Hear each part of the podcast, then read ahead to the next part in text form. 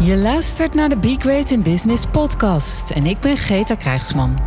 Hier onderzoeken we hoe je als hardgedreven vrouwelijke ondernemer voluit voor je next level in business kunt gaan. Hoe je ziel en zakelijkheid combineert. Waar je naast inspiratie concrete tips en tools krijgt om vol zelfvertrouwen succesvol te zijn.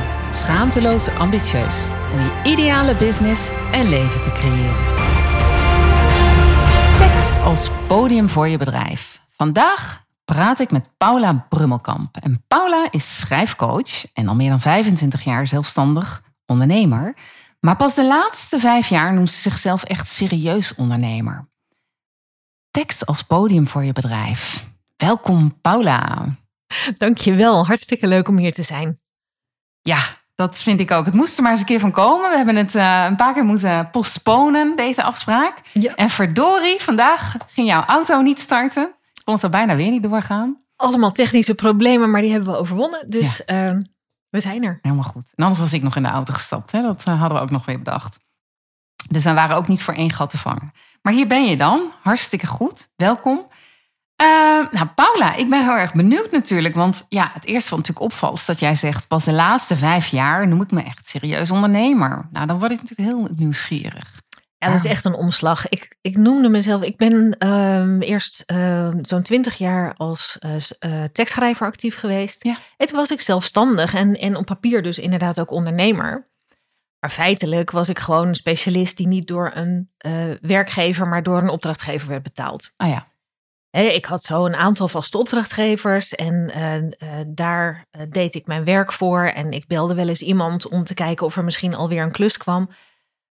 Maar het was nooit ondernemerschap. Mm-hmm. Zo voelde ik. Ik noemde mezelf ook geen ondernemer. Maar ja. Een jaar of 5 geleden was er de noodzaak om financieel meer binnen te brengen. Mm-hmm. Merkte ik dat ik eigenlijk alles wat ik... In het begin was ik een tekstschrijvertje. En leerde ik heel veel van mijn opdrachtgevers. En aan het eind van die rit was ik vaak degene die door mijn opdrachtgevers als adviseur werd gevraagd. Mm-hmm. Dus ik was ook wel een beetje uitgeleerd. En dacht, ja, ik vind het onwijs leuk om mijn kennis, mijn expertise te gaan overdragen. Toen dacht ik, ja, maar dan moet ik dus elke keer nieuwe klanten hebben. Ja. Dan red ik het niet meer met de klussen uit mijn netwerk. Maar dan moeten er echt veel korter durende klanten. Maar meer klanten doorheen. En ik realiseerde me, dan moet ik dus echt ondernemer worden. Ja. En er was haast een reden geweest om het niet te doen. Oh, dat je ondernemer, dat was bijna een reden. Oh, dat is interessant. Ja. Want wat is het verschil tussen zeg maar ondernemer, dan echt ondernemer zijn en dat wat je daarvoor deed? Wat is dat dan, ondernemer zijn? En wat was dan de reden waarom je het bijna niet ging doen? Als ondernemer stel je doelstellingen, ben je ook, maak je een plan om die financiële doelen ook, die omzetdoelen te behalen. Mm-hmm. Moet je zichtbaar zijn in de buitenwereld en niet alleen bij die paar mensen die in je netwerk je opdrachten verzorgen. En moet je, dat voelde ik toen natuurlijk al wel aan mijn water, terwijl ik dat nooit zo benoemd zou hebben, maar moet je ook persoonlijk groeien. Ah ja. En daar hou ik heel erg van en ik vond het doodeng. Dus ik denk dat dat de dingen waren die mij echt weerhielden... om de stap naar echt ondernemerschap te maken. Maar toen kwamen er op dat moment zoveel factoren bij elkaar. Mm-hmm. Hè, de financiële noodzaak, de persoonlijke noodzaak... van eigenlijk uitgegroeid zijn. En ja, dat werd ook een beetje saai. Mm-hmm. En veranderingen ook nog in de markt... Mm-hmm. Waardoor ik toch die stap heb gezet. En daar ben ik dus echt heel, heel dankbaar voor dat ik hem gezet heb. Ja. Wow, ja, want wat maakte dat je de stap toch hebt gedurfd, zeg maar? Want dat, zeg ik dat goed? Je moest het dus durven. Ja, nou, dat was met name de noodzaak. Oké, dus eigenlijk vanuit noodzaak gedreven meer. Ja, en dan had ik ook een baan kunnen zoeken. Ja, weet je, en de financiële noodzaak heb je het dan met name over. De financiële noodzaak. Daar had ik misschien ook een nieuwe toepassing voor de opgedane kennis kunnen vinden. Mm-hmm. Maar ik vond mezelf niet heel geschikt voor loondienst na 20 jaar zelfstandig zijn. En dus ik zocht het wel echt in dat ondernemerschap. Okay. Ja, dus het was echt neus dicht, ogen dicht en springen. Ja, ja. Oké. Dus ja, de noodzaak en... Ik ben even kwijt wat je toen zei. De noodzaak en... Nou, het feit dat er niet een alternatief was... Wat ook bij mij paste. Ja, ja. Ja, en ook wel nieuwsgierigheid, hè? Ja. Maar kan ik dat dan? Ja. Kan ik echt zelf voor mijn klantenkring gaan zorgen? Kan ik echt zelf in eigen hand nemen... wat die... of ik klanten krijg of niet. Ja, ja. En die uitdaging om dat dan eens te gaan realiseren. Ja. Ja, want het is wel wat anders als je... Ja, ik zie dat wel eens. Ik zie dat wel bij interimmers, hè, eigenlijk. Van je bent eigenlijk werknemer bij... Hè, nog steeds, dat is geen ondernemerschap inderdaad. Dus dat, hoe jij dat ook ervaarde. Van ja, je kunt dan op een gegeven moment een x-bedrag... kun je realiseren door steeds voor dezelfde opdrachtgevers te werken. Maar eigenlijk, ja... Weet je, waar zit dan de uitdaging nog, denk ik inderdaad. Wat helemaal prima kan zijn voor een x-aantal mensen. Maar is dat waar je het mee kan vergelijken, zeg maar? Ja, je zat eigenlijk in een soort... Ja, precies. Ik was ook een soort interim, maar ik werkte heel veel voor Axel Nobel bijvoorbeeld. Ja. En daar kende ik ook heel veel mensen. En dus ik was ook een soort deel van het bedrijf. En dat was ik bij verschillende bedrijven. Ja, ja. Maar het is een vergelijkbaar. Nou, heel veel interimmers werken natuurlijk ook op verschillende plekken. Ja, ja. Dus ja, het is zeker vergelijkbaar. En ook in dat dan de volgende klus wel weer uit je netwerk komt. Ja. Maar dan heb je dus niet zelf in de hand wat je volgende klus gaat zijn. Dan heb je niet zelf in de hand waar je de uitdaging zoekt. Want dan ben je heel erg afhankelijk van wat mensen in je netwerk toevallig voor je hebben. En dan blijf je natuurlijk ook veel meer in hetzelfde soort werk hangen. Want dat is wat zij weten. Als jij niet laat weten van... maar ik doe nu iets anders. Ja. Of ik wil een stapje omhoog. Of ik heb een doel. Ja. Dan blijven ze je inhuren voor dat waar je al bewezen hebt dat je goed in bent. Eigenlijk is het het verschil tussen leiding nemen in je bedrijf of volgzaam zijn. Ja, ja, ja, en het verschil tussen werken om lekker te werken en in je onderhoud te voorzien. Ja. En een eigen ambitie hebben in je werk. Ja. Waarmee ik niet zeg dat als je interimt of in loondienst bent, dat je geen ambities kunt hebben. Nee. Dat zijn meestal inhoudelijke ambities en nog persoonlijke ambities en geen ondernemersambities. Ja. En ik heb wel gemerkt dat je veel meer ruimte hebt... ook voor je inhoudelijke ambities... op het moment dat je wel als ondernemer echt je opstelt. Want wat is dat grote verschil dan, Paula, voor jou? Nou ja, ik kan nu bedenken... waar ik de komende tijd... Ik kan bedenken wat voor trainingen ik aanreik. Ik kan verzinnen waar mijn aandacht naartoe moet gaan... Ja. Als ik nu bedenk dat ik mijn huidige training schrijf je site... dat ik die niet meer ga doen... en dat ik in plaats daarvan een webontwikkeltraject ga aanbieden... dan kan dat. Ja. Het is niet een plan wat ik nu heb... maar dat zit ik nu even zo uit mijn mouw te schudden. Goh, misschien ontstaat hier zomaar iets. Nee, maar ja. Dus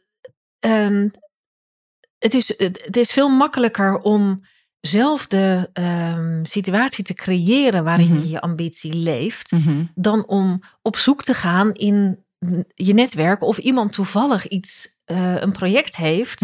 waar jouw ambitie tot terecht kan komen. Ja. Want dan voeg je eigenlijk je ambitie. Hè? Zo, dat is hoe ik er dan naar kijk.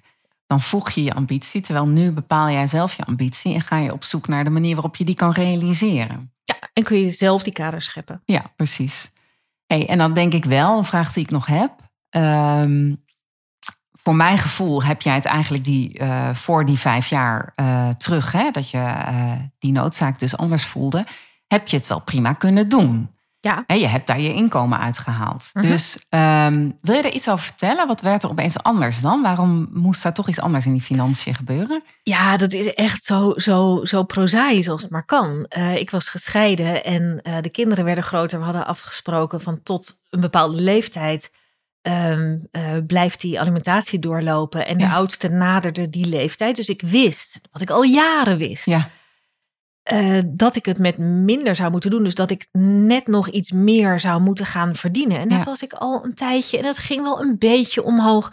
Maar omdat ik dus niet de regie had over mijn bedrijf, kreeg ik het niet voor elkaar om daar echt een boost aan te geven. En ik had nog 2 kinderen die ook allebei maar groter werden. Dus dat. En groter wordende kinderen brengen natuurlijk sowieso meer kosten met zich mee. Mm-hmm. Dus het was echt de financiële noodzaak. En dat is natuurlijk heel vaak zo.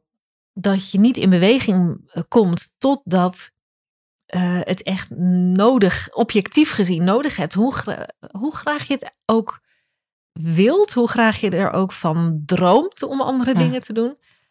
Er moet echt iets heel prozaïs gebeuren vaak om je echt in gang te zetten. Toch wel, hè? Ja, die noodzaak. Want waar ik wel aan moet denken, Paula, is... het is wel heel naar om te zeggen, maar het is ook eigenlijk een soort van gouden ketting waaraan je lag. Wat ik wel bij veel vrouwen zie, hè? Ja. Ook vrouwen die niet gescheiden zijn, weet je?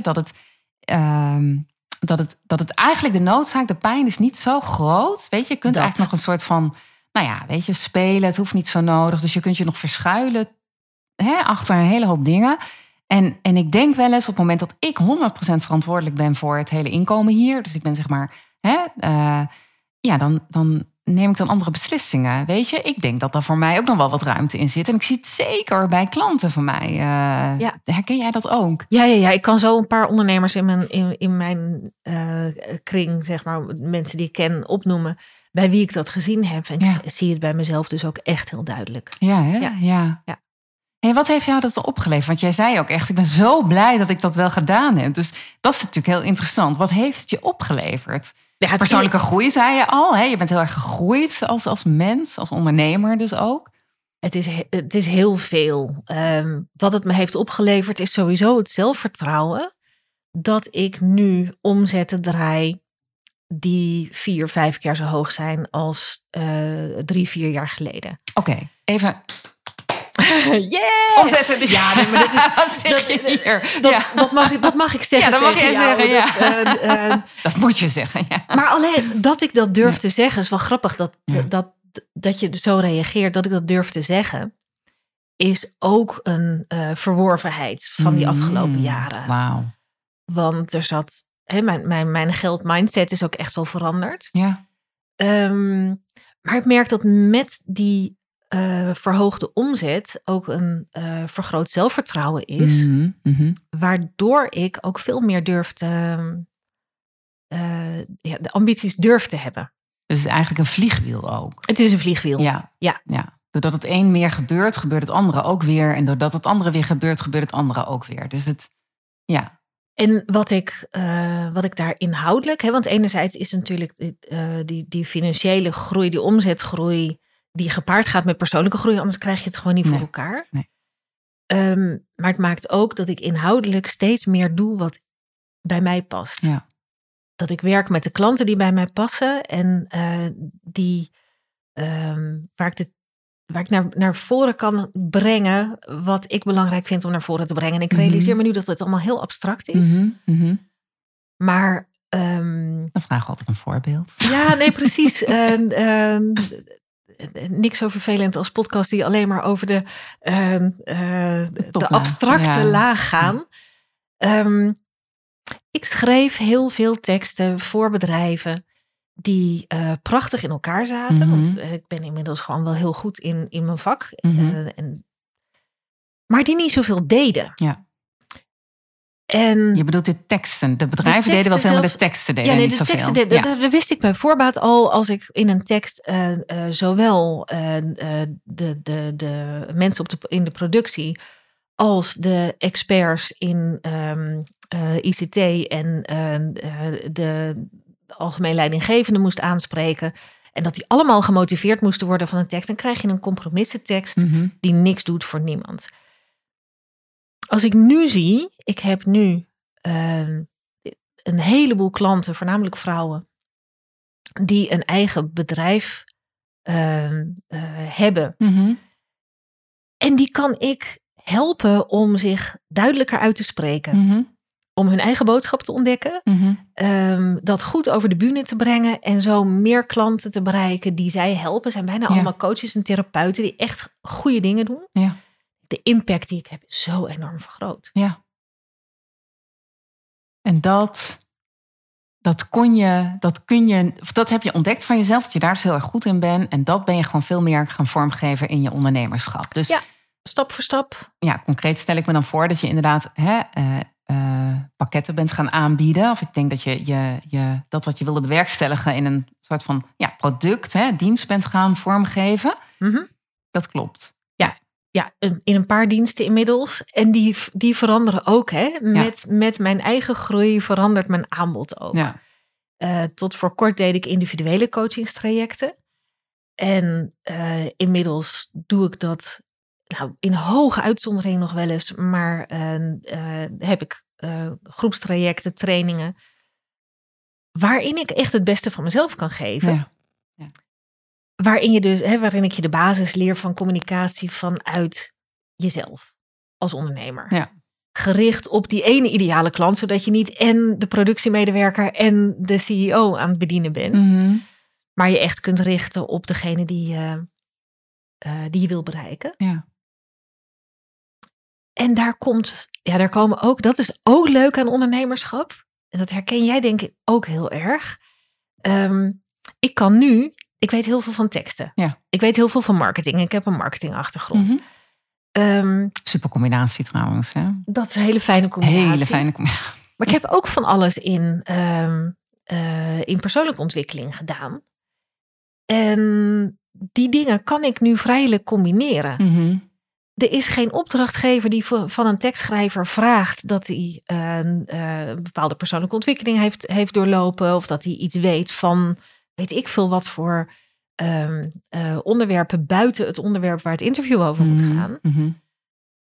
Maar nu als ondernemer staat het mij vrij om die dingen te combineren. Ja. Ja.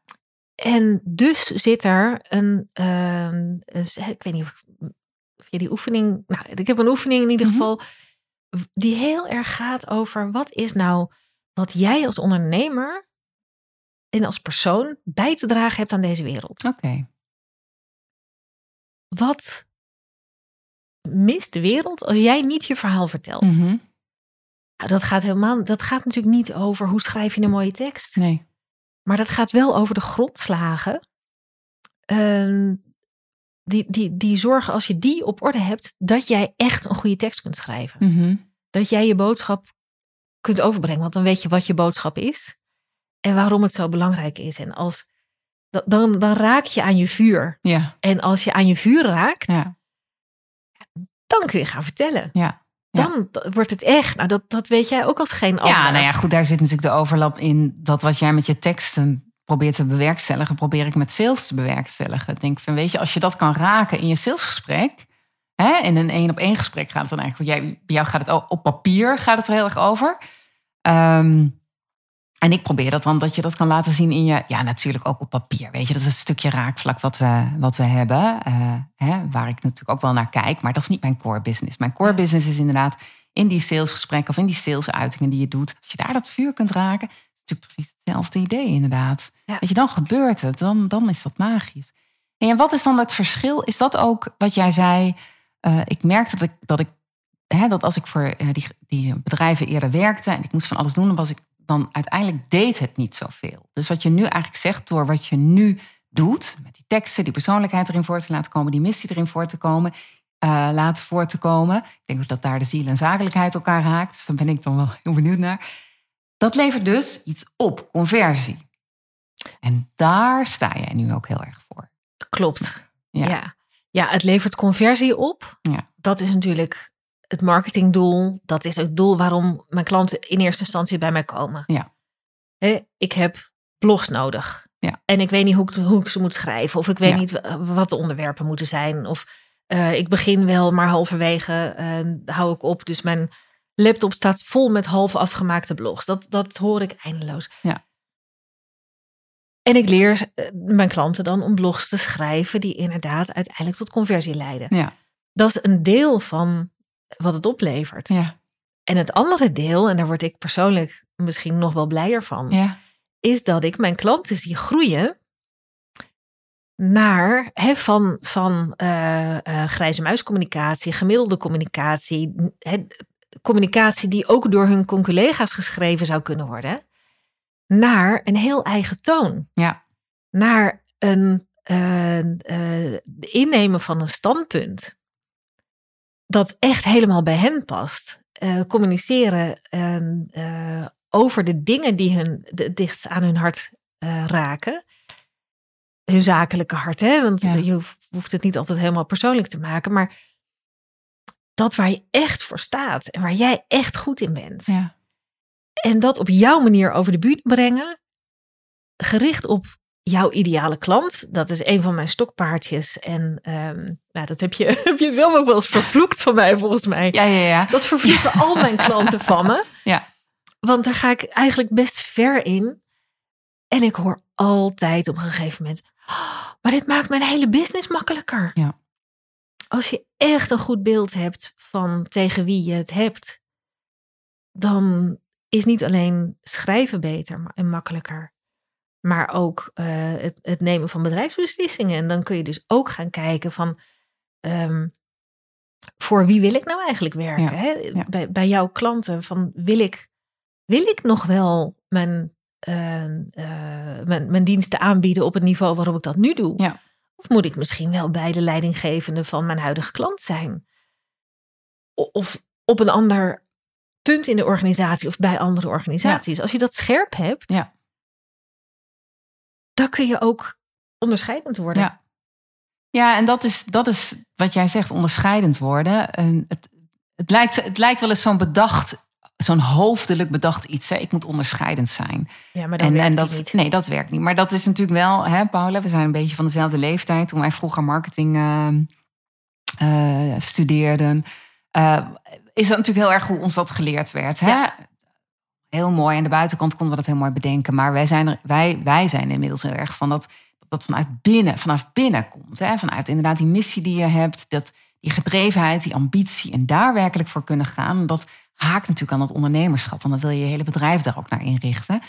Het gaat denk ik uiteindelijk over, toch ook echt weer over impact. Bij jou ook. Het gaat over impact. Ja, en dat is eigenlijk het derde wat deze aanpak voor mij oplevert. Hè? Ja. De impact op de personen zelf. Ja.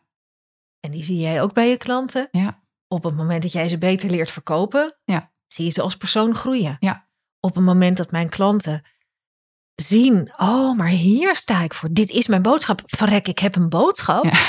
En als je hier nu naar luistert, jij hebt een boodschap, ook al denk je dat het niet zo is. Je hebt een boodschap. Ja. Anders was je geen ondernemer, denk ik. Nee, en doordat je die boodschap gaat verkondigen, word je onderscheidend. Ja, maar dan hoe die voor jou is. En we hadden het net ook over conculega's. Als je uitingen van conculega's volgt, dat je daar zo onzeker van kunt worden als ze dezelfde thema's aanstippen, als ze dezelfde dingen roepen als jij. Maar ze roepen het altijd anders. Ja. En als jij dat op jouw manier gaat roepen, tegen jouw klant, dan ben je onderscheidend. Ja. Wat is dat voor jou? Want ik zat even te denken, want jij zei, goh Greta, weet je, in mijn missie gaat het heel erg over dat communicatie veel verder gaat dan tekst. Ja. Hè? Wat doe je nu echt? Wat heb jij nou echt te melden? Wat is jouw toon? Want daar heb je het dan over. En zodat het marketingtechnisch ook iets voor je doet. Want dat vind jij wel heel belangrijk.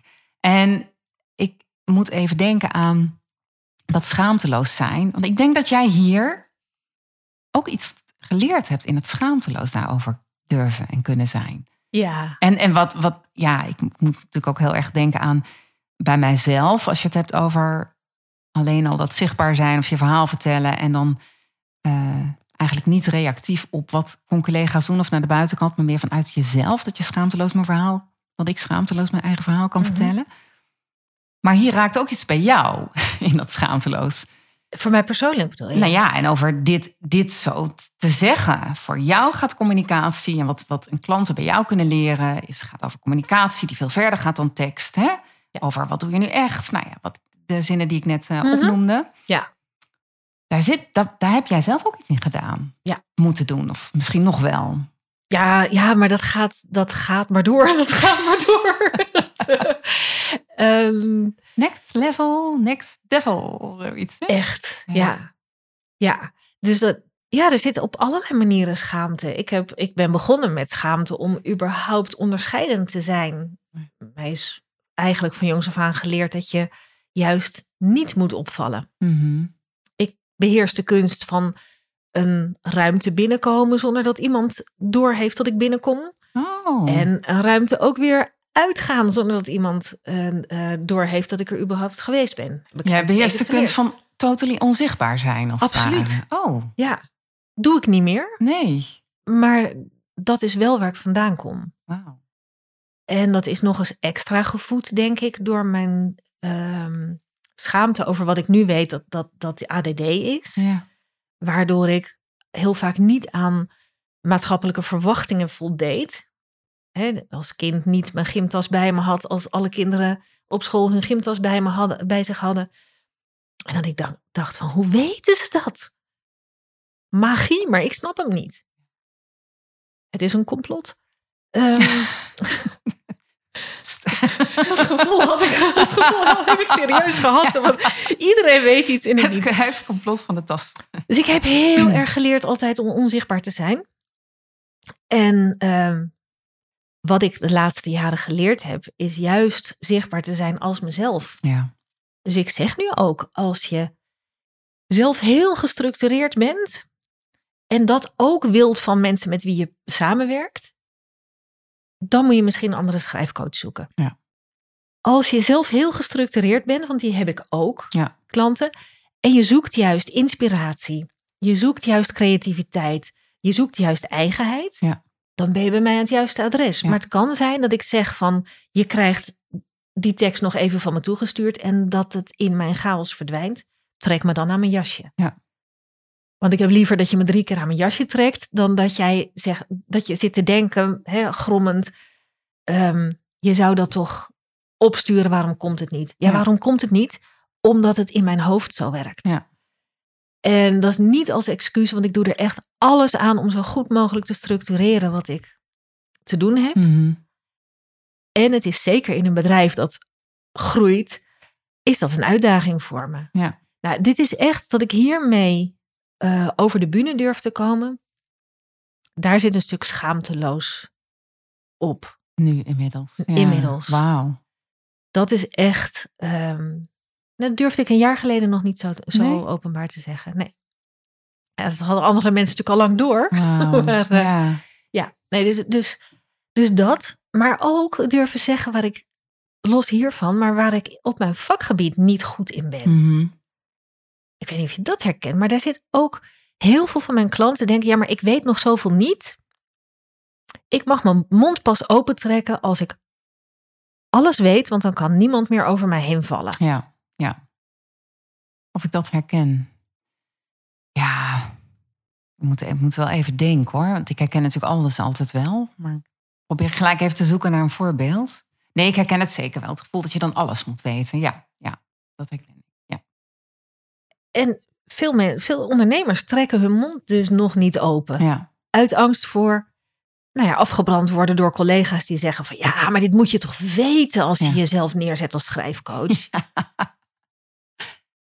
Ja, daar moet ik zelf inmiddels wel heel erg om lachen. Want denk ik vind dat ook wel een beetje het ouder worden. Dat ik me juist realiseer dat hoe meer ik weet... hoe meer ik me besef dat er nog zoveel is wat ik niet weet. Dus ik voel me daar juist steeds meer... dat ik nog niet alles weet... voelt voor mij steeds meer als een bevestiging van... dat ik goed ben in wat ik doe. Omdat ik op het moment dat ik beweer dat ik alles weet... ja, dan denk ik dat je me niet meer moet geloven. We houden het in de gaten. Nee, maar, ja, dat houdt ook in dat je dus mag kiezen, moet kiezen. Ja. Kiezen ook op je vakgebied. Ja. Wat is wel mijn taak en wat is niet mijn taak? Ja. En ik heb op een gegeven moment moeten kiezen. Het zelf schrijven is niet meer mijn taak. Ja. Ik heb moeten kiezen. Het individueel begeleiden is niet meer in ieder geval niet mijn hoofdtaak. Ja. Maar ook... volledig SEO-afgestemde teksten, dus zoekmachine geoptimaliseerde teksten schrijven. Daar moet ik dit stuk van weten. Ja. En is er meer nodig, dan moet ik je doorverwijzen naar iemand anders. Ja. En dat soort keuzes is ook heel essentieel voor je communicatie. Nou, want dat is, als je het hebt over dat je weet dat je nog niet alles weet, bedoelde ik ook heel erg in dat stukje waarin jij op je best bent. En dat is ook wat jij ook bedoelde. Van, je hebt een stukje niet alles kunnen weten. Dus dat je dat van jezelf accepteert. En ook het stukje, denk ik, dat je accepteert van jezelf dat je niet overal even goed in bent. Ja. En dat maakt je nog steeds wel een goede schrijfcoach. Ja. Omdat je ook ook door je persoonlijke ontwikkeling en zelfkennis, denk ik, heel goed weet van, maar hier ben ik echt zo goed in. En hier kan ik mijn klanten zo goed mee helpen. En ja, voor jou is dat niet. Nou ja, goed, jij bent ook mijn schrijfcoach. Hè? Jij bent inderdaad niet de beste structuuraanbrenger. Maar jij bent geniaal op dat eruit pakken van die kern waar het voor jou over gaat. En die boodschap naar buiten te brengen. Ik zoek dat ook bij jou. Ja. En wat ik ook heel mooi vind, ik ga dat ook gewoon wel zeggen. Want ik weet, jij bent bij mij ook een keer op de Vuurwaarde Impactdag geweest. Ja. En daar hebben we het ook heel erg gehad. Dus dat is ook weer mijn ding. Dat dan boven krijgen voor je sales van, joh, maar verkoop het op waar jij het beste in bent. Dus ik heb dat gezien als businesscoach bij jou en als klant van jou. Dat in beide gevallen dacht ik, ja, jij kunt het ook beter verkopen als je ziet waar jij zo geniaal in bent en daar echt zelfvertrouwen in hebt. En het andere stuk als klant merkte ik heel erg van, maar ik wil dit van jou en ik vind het prima. Dus ja. Doe daar maar meer van, weet je. En dat andere, als ik dat wil, dan hebben we daar wel een dialoog over. En dat ben je ook gaan doen. Niet per se door mijn inbreng, maar wel dat hele... Mede. Nou ja, mede. Ja. Weet je, die totale ontwikkeling is gebeurd. En ja, moet je kijken hoe blij je daarvan wordt. Hè? En wij ook als klant. Nou, maar dat is heel mooi. Ja. En ik denk dat als je deze podcast zit te luisteren en je nog afvraagt, nog het gevoel hebt dat je overal goed in moet zijn. Ja. Nog niet durft te kiezen om echt één klant te bedienen, omdat je zo bang bent dat je daar klanten door kwijtraakt. Ja. Dat dit heel goed is om te horen. Ja. Ja. Dat hoe meer, dat geldt voor mij en dat geldt voor jou. Ja. Hoe meer je richt op dat stuk waar jij echt heel goed in bent. Ja. En met klanten die bij jou passen. Ja. Des te beter word je, des te fijner word je voor je klanten. Des te meer waarde voeg je toe. Ja. En als je het dan over ambitie hebt, dan moet die dus op dat stukje liggen. Ja, en wat inhoudelijke ambitie dan, hè? Ja, inhoudelijke ambitie, maar zelfs als ondernemer. Want waar ik ook heel erg aan moet denken, ik hamerde altijd op dat je diensten aanbiedt die passen bij die ambitie die je als ondernemer hebt. En dat haakt ook wel heel erg aan wat jij net zegt. Want ik weet natuurlijk van jou dat... Nou ja, jij hebt daar als ondernemer naar gekeken en wij ook als klant, of nou ja, ik als klant heb jou daar ook feedback op gegeven. Als jij een verdienmodel of een manier hebt om jouw dienst aan te bieden die dus past bij wat jij het beste kan bieden, dan gaat ook dat dienstenaanbod voor je werken. Dus ook in je ondernemerschap, want je gaat groeien, je kunt er meer van verkopen. En dat zat bij jou, als we het even concreet kunnen maken, in dat jij sessies aanbood waarin ik kan een tekst aanleveren. Jij schiet direct op die tekst, die wordt verbeterd. En vervolgens hebben er dus een aantal mensen gewoon direct die teksten klaar en kunnen verder daarmee. En dat is een totaal andere vorm van je dienst aanbieden dan dat je daarvoor deed. En hier ben jij zo op je best. Ja. En wij als klant zijn zo tevreden. En dat helpt het ambitieniveau van je bedrijf ook weer te verbeteren. Omdat die dienst zo duidelijk is. Je verkoopt hem makkelijk, er hangt een prijs aan. Dit is wat we kunnen krijgen. Dit is wat jij verkoopt. Dit is wat ik van jou koop. Ik ben een super tevreden klant. Jij bent een super tevreden ondernemer. En van daaruit bouw je dienstenaanbod. Niet meer op wat je eerder deed en waar je niet minder goed in was. Laat ik het zo zeggen. Wat aangepast was bij wat ik dacht dat men wilde. Ja. En die men was veel te breed. Ja. Daar, de kracht van je beperken tot daar waar echt je vuur zit, waar echt de kracht zit. Ja. Ja, het is gewoon je winkel vullen met allerlei diensten die, net als dat je zeg maar normaal in de winkel zou lopen, dan zie je daar allerlei producten liggen. En nu vul je die planken van die winkel dus met allerlei diensten die passen bij jou en jouw persoonlijkheid en toegespitst zijn op jouw ideale klant. Maar jij bepaalt. En zo kan je dus de winkel vullen met diensten die voor jou werken. Delicatessenwinkel in plaats van een supermarkt. Een tekstenwinkel. Ja.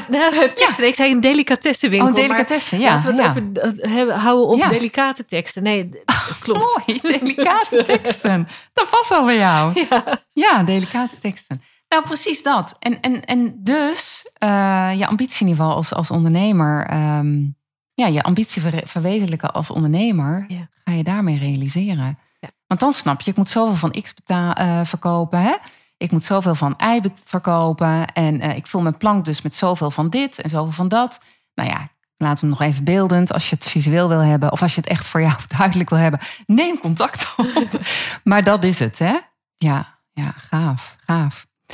Hey, als we het dan hebben over die ambitie en altijd weer door willen groeien. Mm-hmm. Dan is er altijd weer een volgend... niveau. En voor jou zit het hem heel erg in wat jij wil realiseren is... ja, tekst als podium voor je bedrijf. Ja, als samenvatting voor mijn missie, zeg maar. Ja. Dat heeft natuurlijk te maken... je kunt pas met een tekst een podium op het moment dat je echt weet wat je daar te vertellen hebt. Dus een heel groot deel van waar ik met mijn klanten aan werk... zit in dat voorstuk, mm-hmm. voordat ze dat podium op kunnen. Ja. Die leraar Nederlands die nog op je schouder zit... en die je altijd hoort van... oh, maar zo mag je het niet zeggen, die moet eraf. Ja. Jouw angst dat als je iets anders zegt dan je vakgenoten... dat ze je gaan uitlachen en dat moet eraf. Weten waar jij echt voor staat, waar we het net over gehad hebben. Ja. Hè? Wat voor winkel heb jij nou eigenlijk? Ja. Dat hele stuk. En als je dan daar werk ik dus heel graag aan, maar dat vertel ik aan de voorkant meestal niet. Mm-hmm. Als je dan op dat podium stapt, dan wil ik met je werken aan een eigen toon. Ja. Jouw taal. Ja. Waar ik bij jou ook altijd zeg, op het moment dat jouw enthousiasme wordt geraakt, dat jouw verontwaardiging wordt geraakt, dat jouw vuur wordt geraakt, dan komt er Greta-taal uit. Ja. Die helemaal... aansluit bij wat jouw klant moet horen. Ja. En die af en toe confronterend is. En ik ben heel lief, maar dat kan ik ook zijn. Hè? Als het over tekst gaat, moet het wel goed doen. Ja. Het podium, jouw podium als ondernemer... Dat zijn letterlijke podia. Hè? Ja. Daar help ik natuurlijk ook bij. Van wat vertel je daar nou daadwerkelijk? Ja. Maar ook social media, je eigen website, jouw nieuwsbrief. Zorg dat daar jouw geluid, echt je eigen geluid, daar kan ik je bij helpen, klinkt. Dat het heel erg gericht is op wat jouw klant wil horen. En dan gaat het voor je werken. Ja. En ja, mijn missie bestaat er echt uit om dat te bewerkstelligen. Mm-hmm. In al die stappen.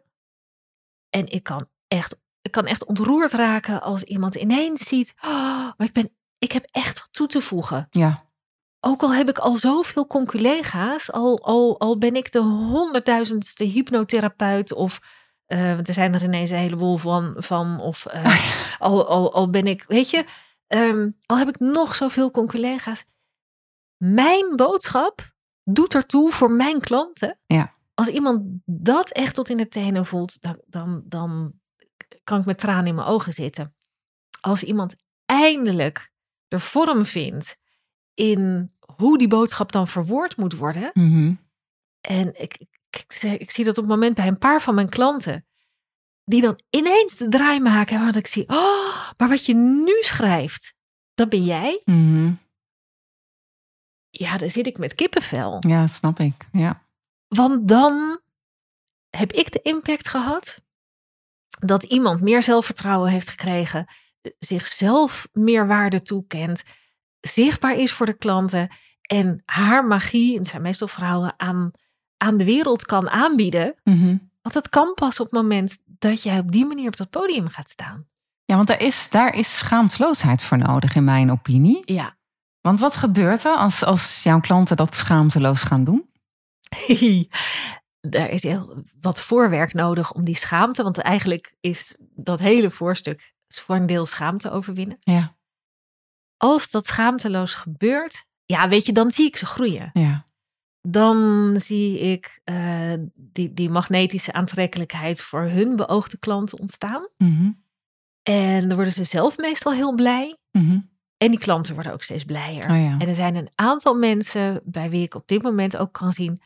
Daar zit jij nu. Ja. Je hebt heel veel gezaaid in je eigen ontwikkeling als ondernemer en als schrijver, zeg maar, gestoken. En nu gaat het.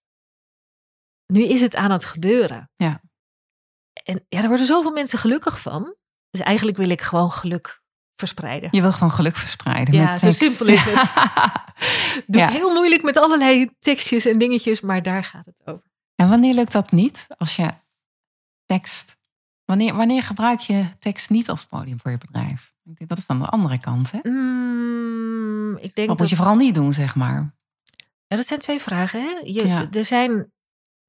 Nee, ik denk dat er geen enkel moment is... dat je tekst niet als podium voor je bedrijf gebruikt. Nee. Ook... Ik heb zoveel klanten die zeggen... Oh, dat schrijven vind ik zo ingewikkeld. Ik ga wel video's opnemen. Hoe wil je een video opnemen zonder tekst? Ja. Je moet juist dat voorstuk. Wie ben ik? Wat heb ik toe te voegen? Voor wie ben ik van waarde? Oh, dit is mijn geluid. Dat moet je op orde hebben. Ja. Ook voor video's. Ook voor podcasts. Ook voor tekenfilmpjes. Ook voor foto's. Zelfs als je alleen maar wilt communiceren... wat ik iedereen afraad via quotes van anderen... Dan nog werkt het... Misschien een beetje als jij heel goed weet waar jij voor staat, welke quote je dan uitzoekt. Maar nou zeg je wel een hele mooie, want je zegt via quotes van anderen. Sorry, ik onderbrak jou. Ja, sorry. Nou, dat is het ene. Er is denk ik geen situatie waarin je tekst niet als podium voor je bedrijf moet gebruiken. Behalve dan dat je soms misschien even je mond moet houden. Dat je reactief bent bijvoorbeeld. Te reactief. Even. Ja. Nou, weet je, heel veel klanten denken dat je te veel kunt communiceren. Ja. Te vaak, dat je spamt. Daar had ik laatst een geweldig moment. Dat ik gaf een masterclass voor een flink aantal mensen. En er zat een klant van mij ook in die groep. Mm-hmm.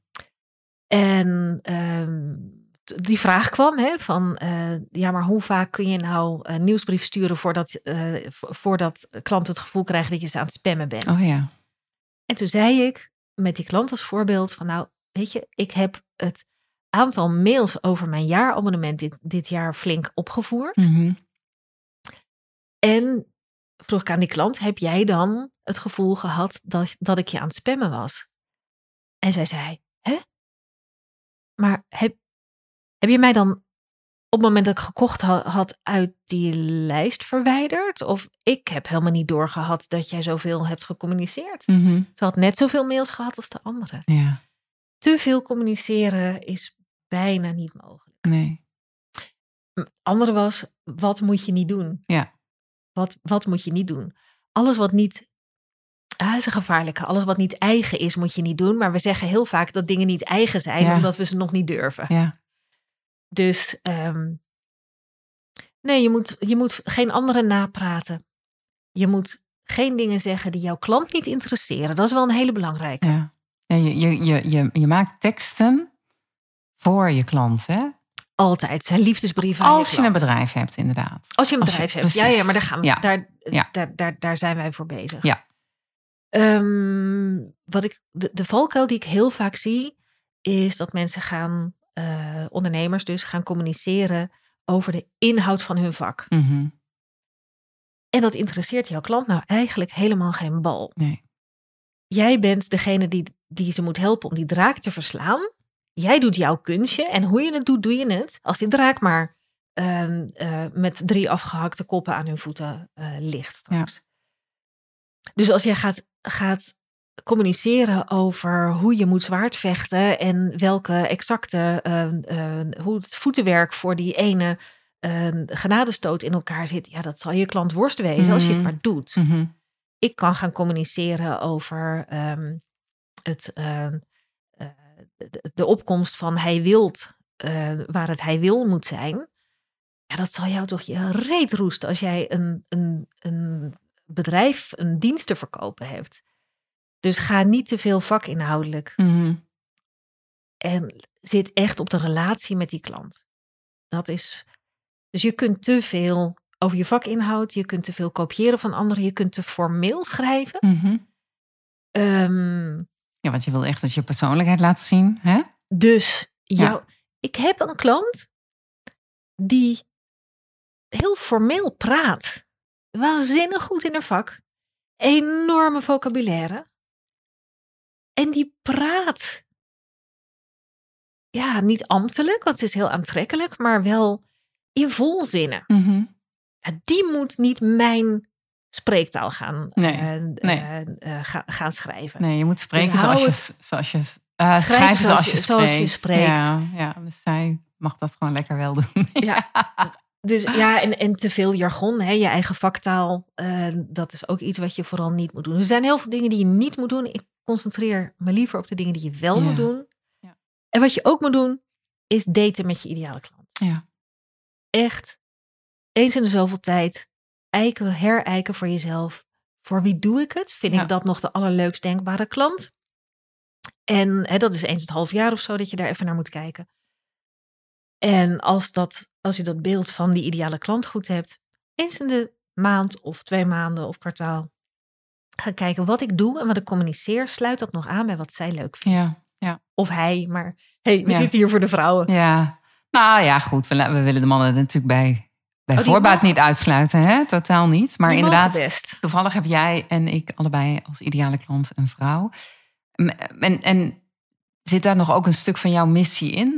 Dat je als ideale klant je vrouw hebt? Want dat podium en nou ja, ik denk... Ja, ik heb wel een flinke scheut feminisme meegekregen altijd. Ja. En ik zie die schroom veel vaker bij vrouwen dan bij mannen. Ja. En dat is... Ja. Sorry. Ja. Dus het is bij vrouwen nog steeds, helaas, denk ik, meer een onderwerp dan bij mannen. En de mannelijke klanten die ik heb, die hebben ook zo'n persoonlijk ontwikkelingsstuk van hoe uit ik me nou als mezelf, hebben ze ook nodig. Ja. Daar liggen de nuances, de nadruk ligt soms wat anders. Ja. Maar ook daar, weet je, wees echt degene die je bent van binnen, echt voor staat. Geef het geluid dat de wereld nodig heeft om jouw missie te horen, om jouw aanbod te horen. Ja. En dat is meestal niet eindeloos over je missie praten. Nee, en ik vind het ook heel mooi dat jij juist ook benadrukt en over je aanbod te horen. Weet je, dat je echt bij jou... Maar je leeft je missie toch via je aanbod als ondernemer? Ja, dat denk ik wel. Kijk, we zijn uiteindelijk ondernemers, dus we willen uiteindelijk ook geld verdienen met ons bedrijf. Dat is wel de core. Ik bedoel, anders hadden we een hobby, hè?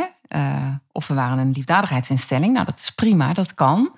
Maar ons bedrijf genereert ons inkomen. Dus uiteindelijk moet er ook een aanbod uit volgen. En jij zegt dat ook heel sterk in jouw missie, zodat het marketingtechnisch ook iets voor je doet. Zodat je je beoogde klanten aantrekt. Nou, je hebt ons een aantal, de luisteraar, mij, een aantal concrete Wat is het nou? Handvatten of handvaten? Het zijn handvatten. Vaten zijn dingen waar je iets in stopt. En een handvat is iets wat je kunt pakken. Handvatten. Ja. Dit is dus het soort taaldingen die ik meestal niet deel in mijn communicatie. Nee. Die ik wel waanzinnig leuk vind. Ja. Maar het leuke is wel dat daar wel schaamte op kan zitten. Dat als je zo'n fout... het is heel grappig. Ik heb een blog van mij... Ik schrijf met name blogs via jou. En dan moet ik even denken. Oh, dit was niet eens over een blog trouwens. Dit was over een webinar. Ik had een webinartekst... Ik had een webinar gedeeld op LinkedIn. En het stukje van de webinartekst was zichtbaar in beeld. Weet je, je deelt dat dan, je doet de link. En er was iets weggevallen. Dus er stond, even denken... ik weet even het exacte woord. Ik kan even niet terughalen, maar ik wil toch vertellen... zodat je het punt begrijpt. Vermeerderen stond vermeerderen. Weet je, ik weet even het exacte woord even niet... Dus de N viel weg en ik werd erop aangesproken. Toen dacht ik, oh ja, weet je, dit kan zo knullig aankomen. Dan kun je overkomen, kun je voor schamen. Zo van, oh jee, weet je, dan ben ik dus geen professional als dat al wegvalt. Als ik daar ook spelfouten in maak. Maar ja, ik vind, ja, waarom vertel ik jou dit? Omdat, nee, weet je, daar gaat het niet over. Het gaat over die boodschap. Ja. En natuurlijk wil je foutloos schrijven. In dit geval had ik foutloos geschreven, maar komt het niet door vanwege de... hoe LinkedIn dat dan weer doorpakt, die link. Maar nee, uiteindelijk gaat het over de boodschap. En niet over dat je exact juist deze en de tekst. Je wilt graag dat het ook op het niveau, dat laagste niveau van criteria voor goede teksten, hè? Spelling en grammatica. Je wilt graag dat het ook daar foutloos is, omdat je boodschap dan zuiverder doorkomt. Ja. Maar om geen enkele andere reden dan dat. Nee, maar je hoeft je niet te schamen als dat per ongeluk toch niet gebeurt. Of het is niet de essentie. Zeg maar, en de meeste reacties die je... als je bewust reacties wilt oproepen, maak dan een knoepert van een spelfout. Het zijn geen inhoudelijke reacties. Je hebt er niet zoveel aan, maar je krijgt een heleboel reacties. Ja, mooi. Nou, Paula, waar kunnen we jou... Is er nog iets wat we gemist hebben waarvan je zegt... nou, dat wil ik nog wel even vertellen in dit interview? Ach, als ik zelf interview stel ik ook altijd die vraag. En ik realiseer me nu hoe ingewikkeld die is. Oh. Ja, wat hebben we niet gehad? We hebben het over heel veel dingen wel gehad. Nee, eigenlijk samenvattend. Hè, als ik zo kijk waar we het wel over gehad hebben. Want dat moet ik even om te kijken wat we gemist hebben. Ja, volg die missie. Weet wie je zelf bent. Ja. Verleg. Weet je, kijk elke keer naar de nieuwe horizon. En ga daar dan weer op af. Om je te ontwikkelen. Niet alleen in je omzet. Maar ook voor zoveel mogelijk klanten. Ja. En voor jezelf. Ja, en ik zou bijna eraan toevoegen. Jouw tip, creëren noodzaak. Ja. Dat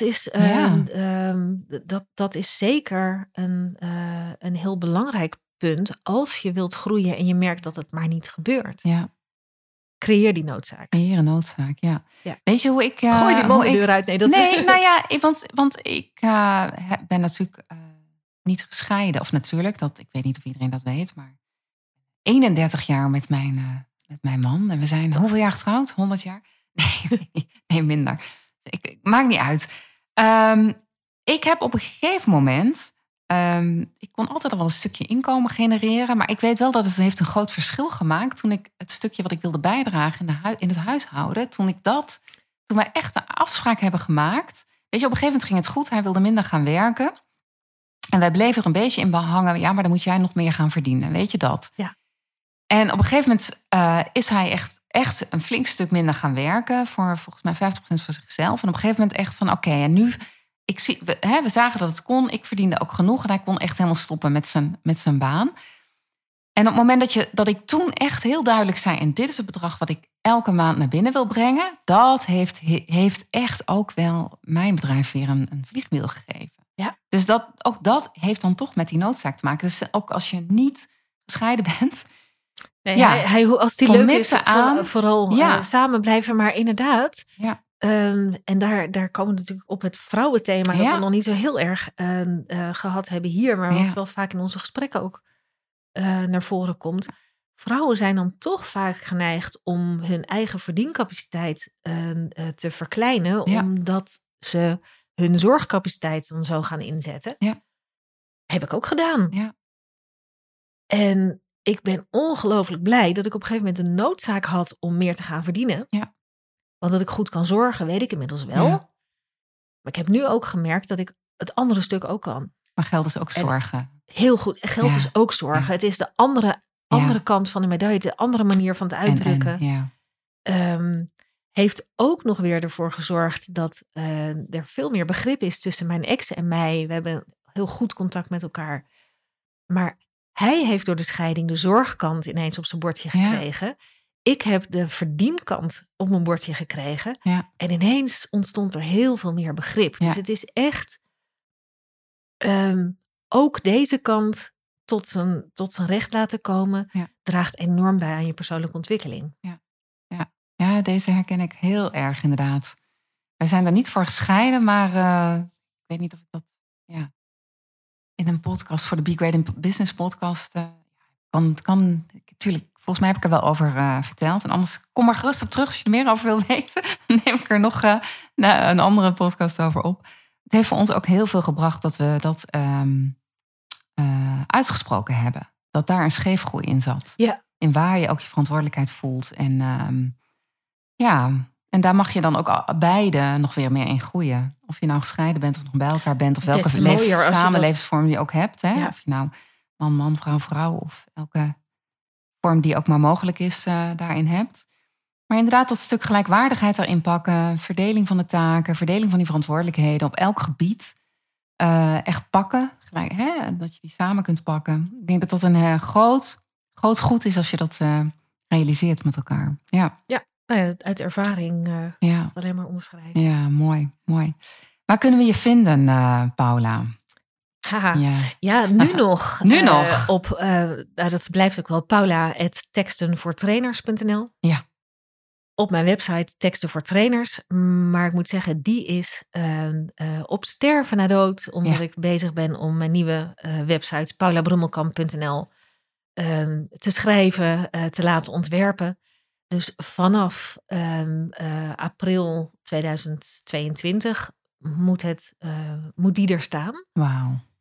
En dan doet alles het weer. En, nou ja, goed. Dus als je op dit moment op tekstenfortrainers.nl kijkt, dan zul je zien dat die heel traag is. Ja. Dat er in de layout van alles nog hapert. Dat gaan we allemaal fixen. Ja. Natuurlijk vind je me ook op social media. Ja. Onder je eigen naam, hè? Paula Brummelkamp. Op Insta onder teksten voor trainers. Oh ja. En verder Paula Brum en Paula Brummelkamp. Oh ja. Nou, dat moet goed komen. Teksten voor trainers. En als je straks de andere website hebt, paulabrummelkamp.nl. Maar dan zal er een redirect zijn van teksten voor trainers naar paulabrummelkamp.nl. Uiteraard. Dank je wel voor het gesprek.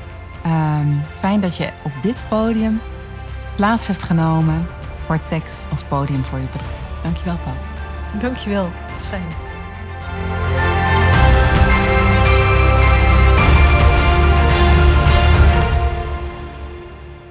Dankjewel voor het luisteren naar deze podcastaflevering van Be Great in Business.